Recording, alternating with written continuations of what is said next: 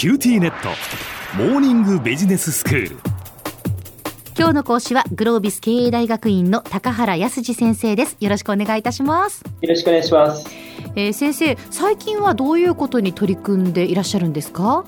最近はグロービスの中でテクノベート経営研究所というものを立ち上げました、はい、日本最大規模のビジネススクールであるグロービス経営大学院とまあ、1996年から運用総額累計で1600億円を超えるグロービスキャピタルパートナーズというベンチャーキャピタルの会社で、まあ、共同運用している会社です。へえこれはどういう目的で立ち上げたものなんですか？なかなかあの日本経済うまくいってないなという中で、まあ、失われた30年を乗り越えて、日本経済を代表するスタートアップ企業を輩出することが重要だということを認識しています。まあ、グロービスキャピタルパートナーズのパートナー、ユアス・イムレが行った分析によると、まあ、2010年からの株式時価総額の成長率で、日本とアメリカの差はですね、うん、 GAFAM と呼ばれる、まあ、アメリカのベンチャー企業の中でも、まあ、さらに成長性の高いトップ数社によるものになっていてですね、まあ、他の多くの会社たちはですね、まあ、そんなに大きなあの成長率の変化はないと、 GAFAM たちの違いが日米の差を分けてるんだという分析がありました。なるほど、なんでね、日本にはそういうその GAFAM のようなこう企業が現れないのかっていうところだと思うんですが、そのそもそもまあ GAFAM って、以前はね、 GAFA って言ったりもしてましたけれども、その Google とアマゾンと、えー、Facebook それから Apple にマイクロソフトっていうことですよね。そうですねなんで強いんですかね。まあ、この人たちが強いのはですね、まず一つ目は、まあ、これ、まあ、いくつか共通点ある中で、まあ、一つ目としてですね、あの、すべて、まあ、ソフトウェアで、えー、まあ、勝負していると。で、ソフトウェアって特徴として、まあ、コピーしやすいと。で、コピーしやすいと何がいいかっていうとですね、まあ、大量に安く作れるということですね。まあ、わかりやすく言うと、例えばですね、まあ、江戸時代に浮世絵っていうのができましたよね。で、浮世絵って、えー、肉筆画と、あと木版画っていう、まあ、二つの種類がありまして、はい、まあ、肉筆画っていうのは、こう絵師の方が、まあ、一つ一つ描いていくと。まあ、これは一枚一枚作るのに、まあ、手間がかかると。一方で、木版画は、最初の木版を作るのには、それなりに時間がかかるんですが、うん一回作ってしまえば、あとはまあすればいいということで、うん、大量生産しやすいっていうですね、まあ、そんな特徴があります。はいソフトウェアっていうのも非常にこのコピーしやすいということで、まあ、いくら作っても、あまりコストは大きくかからないという、まあ、売れば売るほど、まあ、利益になる、まあ、そんな特徴が一つありますね。なるほど。だから、まあ、そういうそのシステムを作るっていうのはもちろん大変だけれども、一回それを作ってしまえば、あとはコピーコピーでいけるっていうことなんですね。そうなんですよ。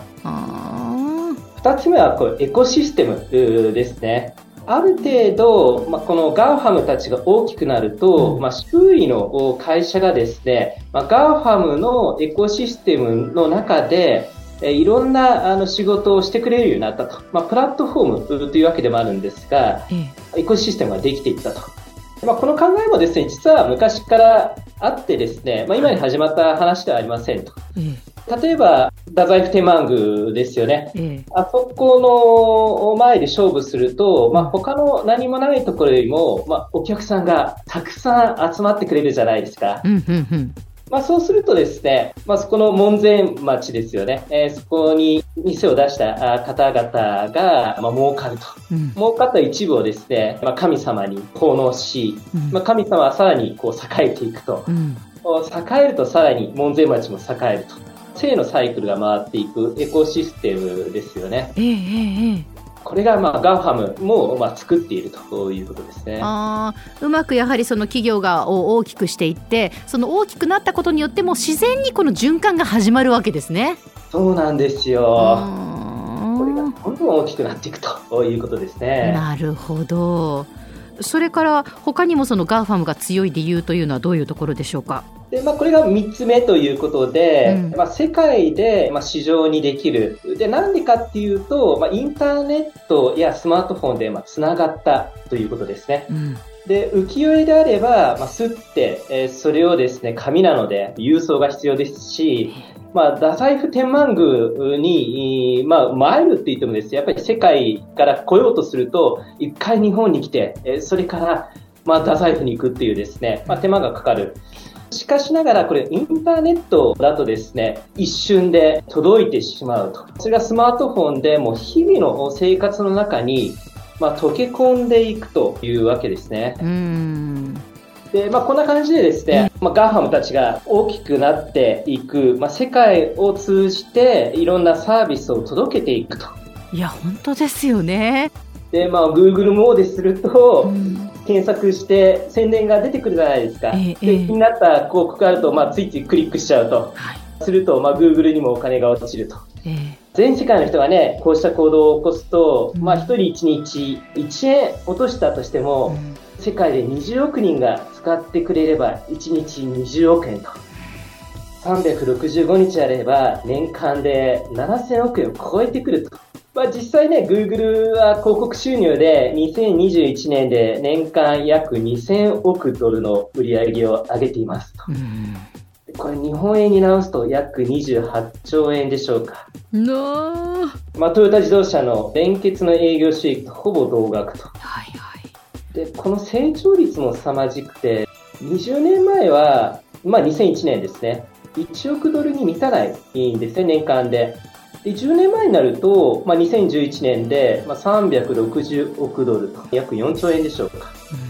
で、今は年間28兆円ということで、まあ、20年前と比べると2000倍以上と。10年でね、6倍の成長ということで、まあ、凄まじい成長率。まあ、まだまだね、これ成長しそうだなというところですよね。本当ですね。じゃあそのこういう企業が日本で生まれるのかという話ですけれどもそこを次回はお話ししていただきたいと思います先生では今日のまとめをお願いしますはい。まあ、 GAFAM がなぜ強いかということで、まあ、一つ目は、まあ、ソフトウェアで、まあ、コピーがしやすいと。サービスをした分だけ売り上げになると。二つ目はエコシステム。まあ、いろんな会社が Google や Amazon の周りで仕事をし始めると。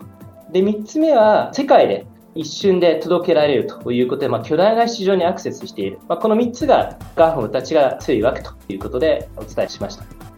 今日の講師はグロービス経営大学院の高原康二先生でした。どうもありがとうございました。ありがとうございます。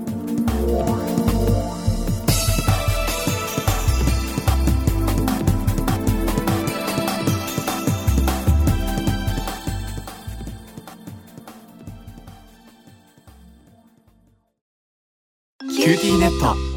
地下って乗り換えたみたいよ。よくそんなに簡単に乗り換えられるわよね。私もそろそろ乗り換えよっかな。え今の彼3人目じゃなかったっけ？今年だけで。スマホの話なんだけど。乗り換え簡単。格安スマホの QT モバイル